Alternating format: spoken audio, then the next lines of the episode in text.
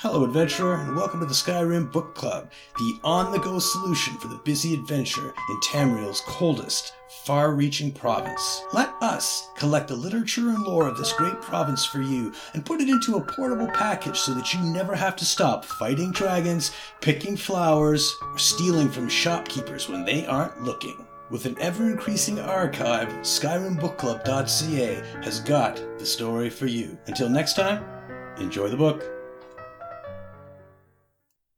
The Spawn of Molag Bal. Brief description of Molag Bal and his relationship to vampires. Molag Bal enslaves. Molag Bal defiles. Molag Bal spawns children with the unwilling and harvests the souls of the unwary. Legend tells us that Molag Bal is the father of the first vampire. Though we cannot fully detail the many species of vampires, we may consider all of them to be his offspring. Most vampires can trace their lineage to the same distant ancestor, an unwilling Nedic virgin whom Molag Bal defiled.